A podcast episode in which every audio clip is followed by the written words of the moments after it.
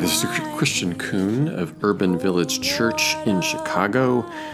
Welcome back to my sermon podcast as we continue our sermon series called Stranger Things, and I'll talk about that in a moment. But today, let's take a look at the Gospel of Mark. This is the passage that I'll be focusing on. It comes from chapter 11, and I'm going to read verses 15 through 25. Here are these words. Actually, I'm going to back that up. I'm going to start at verse 12. So this is uh, Mark 11, verses 12 through 25. On the following day, when they came from Bethany, Jesus was hungry. Seeing in the distance a fig tree in leaf, he went to see whether perhaps he would find anything on it. When he came to it, he found nothing but leaves, for it was not the season for figs. He said to it, May no one ever eat fruit from you again. And his disciples heard it. Then they came to Jerusalem, and he entered the temple and began to drive out those who were selling and those who were buying in the temple. And he overturned the, temp- the tables of the money changers and the seats of those who sold doves, and he would not allow anyone to carry anything through the temple. He was teaching and saying, Is it not written, My house shall be called a house of prayer for all the nations, but you have made it a den of robbers? And when the chief priests and the scribes heard it, they kept looking for a way to kill him, for they were afraid of him, because the whole crowd was spellbound by his teaching. And when evening came, Jesus and his disciples went out of the city. In the morning, as they passed by, they saw the fig tree withered away to its roots. Then Peter remembered and said to him, Rabbi, look, the fig tree that you cursed has withered. Jesus answered them, Have faith in God. Truly I tell you, if you say to this mountain, Be taken up and thrown into the sea, and if you do not doubt in your heart, but believe that what you say will come to pass, it will be done for you. So I tell you, whatever you ask for in prayer, believe that you have received it, and it will be yours.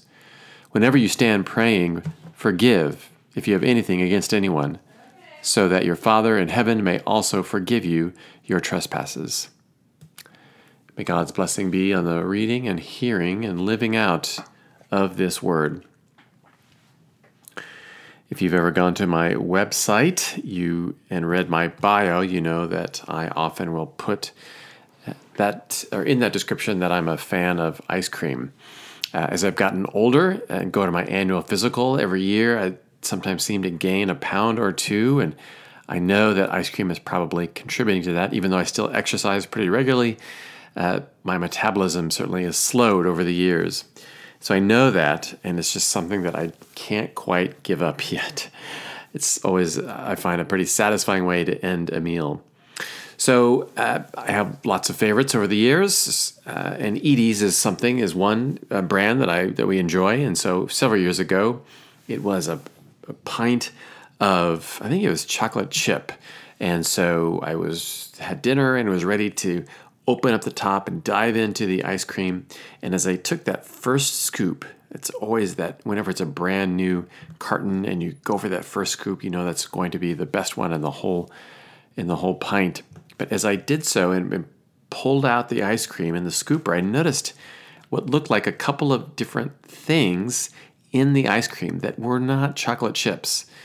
Uh, and they certainly were not part of the ice cream as I kind of cleaned off what these little things were, I realized they were little pieces of glass in the ice cream. And I was just so flabbergasted by this. Uh, and so I set them aside and actually, I can't remember if I called or wrote Edy's to let them know. And they apologized and sent me a couple of coupons for free ice cream, which is great. But I thought, well, what would have happened if I would have eaten this? It was one of the most vivid examples I've had in my life of thinking I'm going to get something that I really am looking forward to, and then realizing this is not what I was expecting at all, and became pretty frustrating too because I was so looking forward to this, and there was no way, of course, I was going to eat any more of that particular ice cream. Well, I mentioned earlier that we're in this um, series called Stranger Things, where we're talking about passages in the Gospels that are slightly bizarre, and we don't quite know what to make of them. I think I mentioned last week that um, in the church there is this pattern of scriptures that churches can preach from called the lectionary, and it covers about 70% of the Bible. But these some of these passages that we're choosing for this sermon series do not or did not make the cut, and that includes today's. This is not in the lectionary, so it doesn't get preached on as much. And part of me can understand why, because on the face of it, it doesn't make sense. But I think once we explore a little bit, we may find something that we weren't expecting, and in this case, hopefully, it's something that uh, is something that we desire. So, at first glance, when we read this passage, when I read it again this week, it seems like I always like passages that talk about or show Jesus as human, and this seems to do so at the beginning. It says right off the bat that Jesus was hungry. Sometimes we forget uh, that Jesus had human um, desires, and so it says uh, here that he needed something to eat. But as we keep reading, uh, we find and wonder why is Jesus so temperamental here? Maybe it's that phrase that we sometimes hear these days called hangry. These are when we have a hunger and we're not getting anything to satisfy that hunger, and so we get angry. And so maybe Jesus was hangry in this passage because we ask ourselves, why would Jesus act this way? Why is he expecting a tree to bear fruit when it wasn't the time of the year to bear fruit? And so we might have chalked this up to other passages that we read about Jesus. Well, this just shows Jesus is human and he could maybe be a little temperamental at times. I don't know if that's quite what's being. Some scholars believe that that that's how we should interpret this, but I'm not sure that this is perhaps the way that we should look at this if we read all of what we read today. As I noted also last week, that in all of these um, passages, these strange passages that we'll be reading throughout this series, we will no doubt be will come across different scholarly interpretations of what the text might say, and that's the case here too. There, scholars disagree about what this passage means, but there's one interpretation, and I got this from a, a book called Interpretation uh, of the Gospel of Mark by a scholar named Lamar Williamson, and his take on it was one that really intrigued me. I want to share that with you today. Williamson believes that actually that the fig tree is a symbol for Israel or for the Jewish people. Because the if you in remembering reading through this passage we see here that the fig tree is the fig tree story. Jesus comes to the fig tree curses it and then goes to the temple and then comes back to the fig tree. So the temple going to the temple uh, and also the fig tree are paired here in Mark and that's the only place uh, it happens throughout the gospels and so Williamson believes perhaps that the fig tree is uh, a symbol for Israel or for the Jewish people. On the face of it, both seem to be fr- thriving. That perhaps this is a comment, just like the fig tree, when you first go up to it, you think it's going to bear fruit, but you realize it doesn't. And the same could be said, according to this interpretation, of the faith of what was going on. And you might look at the temple, and if you looked at the temple, there was a lot of activities going going on, and one might look at it and think, "Wow, this there's a lot happening here." But we realize when we take a closer look, both at the tree and at the temple, that there is no fruit being born here. You know why is that? Well, this interpretation would say that Jesus is placing the blame on the religious authorities, and we see how he reacts. He overturns tables. He accuses the leaders there of turning what should be a house of prayer into a den of robbers. Dr. Williamson says this in his, uh, in his rendering of this passage. He says the chief priests and scribes understand the implications of Jesus' words. Jesus does not attack the temple per se, but their way of running it, their leadership and teaching. That the fig tree withers next day from the roots up reinforces the idea that the fate of the temple is due to the moribund spiritual leadership, which is at the root of temple worship. So, in other words, this interpretation says that Jesus wasn't criticizing the temple, but instead he was criticizing those who were running things. Again, the fig tree and the temple, on the face of it, looks like things are happening here, that there's life. But when you really dig down to the roots, both the temple and the fig tree, you realize uh, that something needs to be done here. And in this case, the fig tree is cursed, uh, and in this case, tables are overturned at the temple. This is an indictment against what Williamson calls sterile religion and leaders. And I wonder when we think about churches these days if the same might be true of a fair number of churches. I remember several years ago I was went to a trip in Paris, and of course, whenever you go to Europe, there are always the opportunities to see old churches. And I think often these days, those old churches are really opportunities to go and look and gaze and look at the marvelous art or architecture. And I wonder sometimes if it's forgotten that many of these churches are still places of worship. This is a place to experience the presence of God. In fact, one of these churches I was in Paris, as I walked up to it, there was a sign outside that said, This is a church, not a museum. And I wonder if that might be the motto of some, maybe many churches these days, that they have forgotten that they are actually places of worship, places where we should experience the presence of God and not just museums, not just places that have interesting architecture or maybe stained glass or a museum that harkens back to the good old days. If you go to a church, would that or could that be the same that's said of yours, of your place of worship? And I cast no blame here on anyone. I think it's been happening with many, many churches. Jesus is doing things here to try to shake things up and to try to make a point.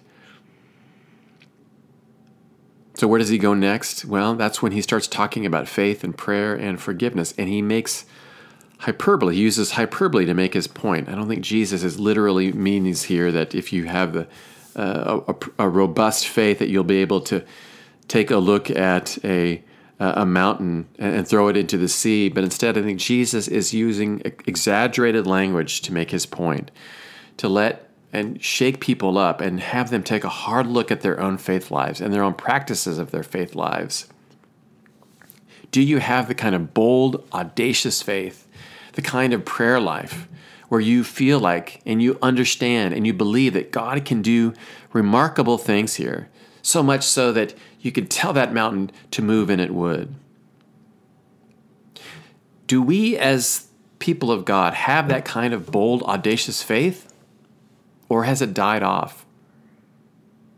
And when it comes to prayer, Jesus talks about prayer in this passage. Has prayer become something in your life that is peripheral and not central? I was reading a book uh, by Sue Nilson Kibbey called uh, Floodgates and talking about different ways that churches can revive. And one chapter is about prayer. And she says that she fears these days that churches see prayer as something to snack on rather than to feast on. It's not the main course, uh, it's an appetizer, if that at all. And I wonder too, when churches get to be that way, and then an outsider comes to the church, maybe hoping that they're going to get something wonderful, that they're going to meet God, but instead they realize that this is not what I expected. They come seeking ice cream, perhaps, and find glass instead.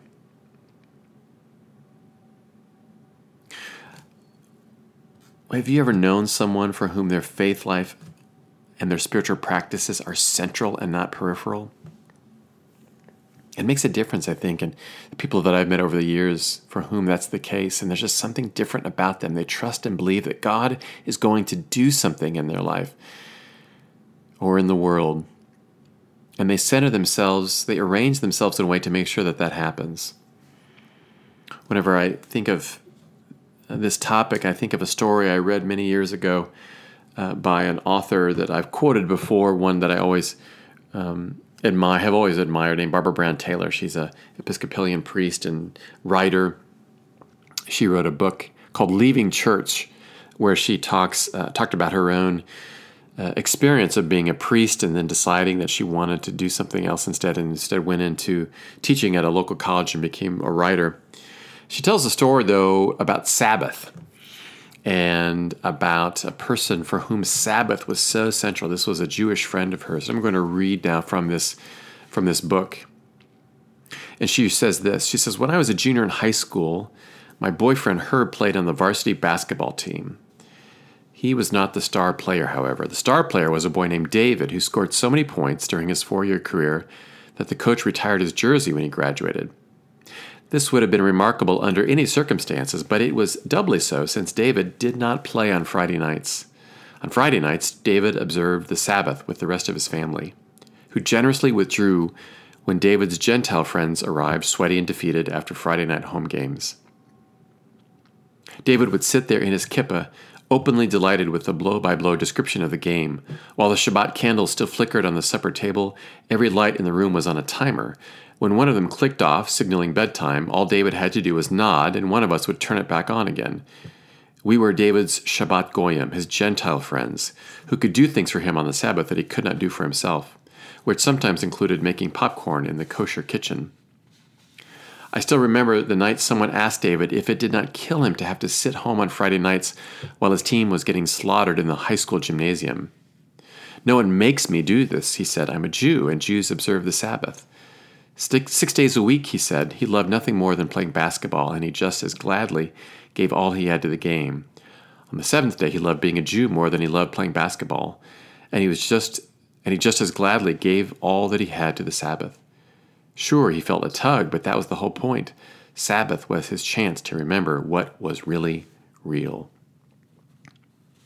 I like this story for a number of reasons. It's always somewhat convicting me, not just about the Sabbath, but to think about a person for whom something was so central that he would sacrifice everything else in order to observe this one thing.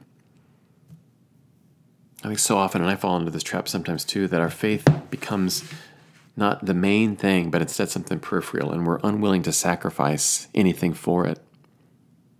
And yet, when we do make prayer in our faith life central, everything else seems to fall into place. When I talk about this or preach this sermon at the church that I'm serving right now, River Forest United Methodist, as we explore the possibility of a partnership with with Urban Village, I'm going to challenge them, and I'm challenge all of us. This is not necessarily just for River Forest. This is for anybody at, at your own church. Over the next few weeks uh, and months at River Forest, we're going to be going to be discerning, you know, whether to uh, take part in this partnership, and Urban Village will be discerning this too. But I don't want this discernment to be something that we just do offhandedly, or to do something that we would uh, be a last minute decision. I want I want us to really take part in the spiritual discernment and make prayer and make prayer so central that it influences absolutely everything. I don't want prayer to be something that we tack on the beginning or an end of a meeting or the beginning of a meal. I mean, these are fine, but what would it look like for prayer to become central, an integral part of who you are, that you are a person of prayer? And we're going to be doing some things over the next few weeks to live into that things like prayer walks, both in the church and in the surrounding village, and a, a group about prayer, and uh, putting post-it notes up around the church saying that we've prayed for these things to see what, what is God going to do in the midst of this church. And I think this might have been what this passage is getting at. That perhaps this passage is saying that we do not, we cannot afford the luxury of having a faith that looks like it's okay on the outside, but really is wilting on the inside. And this, I think, is what angered Jesus about the temple and what he was trying perhaps to say with the symbol of this fig tree. And this is why he was speaking in such strong terms and speaking in hyperbole. When he was saying, if you Believe in your heart that something will come to pass, it will be done for you. Whatever you ask in prayer, believe that you have received it and it will be yours. The kind of faith that boldly asks. Now, I'm not, again, I'm not asking us to take this literally, where we say to something like, I want a new television set and that we'll get it tomorrow. I think Jesus is getting at what's behind this kind of relationship that you have with God, the, the kind of relationship with God that you can consistently, that you make prayer central in your life, and that you can come before God boldly and expect something to happen, something miraculous, something surprising, something that we did not know was going to happen. Do you have that kind of faith? Are you interested in that kind of faith? Are you part of church that will make that central? This, I think, is what Jesus desires. And I think this will be a key component, if not the component, for revival in our churches. Too, for too long, this kind of faith has, has not been central. And I think that needs to change. That needs to change so that one day someone might come into your place of faith and they will feel the difference. They will come in expecting something sweet, something that will taste so good, something that will be delightful to be experienced. And that's exactly, that's exactly what they will get. May it be so for you and for your places of worship. Amen. Well, friends, thank you so much for listening to this podcast. We'll be back again next week. As always, you can reach out to me, Christian at urbanvillagechurch.org or my website, christiankuhn.com. Uh, I put up this past week, um, you can listen to my other podcast, Failing Boldly. And for those of you who are fans of advice columnists, and maybe you've read Ask Amy, uh, she is um, on, she's a guest on my other podcast, and that's on my website. So you can take a look at that or take a listen to that rather. So, friends, until the next time that we're together, may the peace of Christ be with you.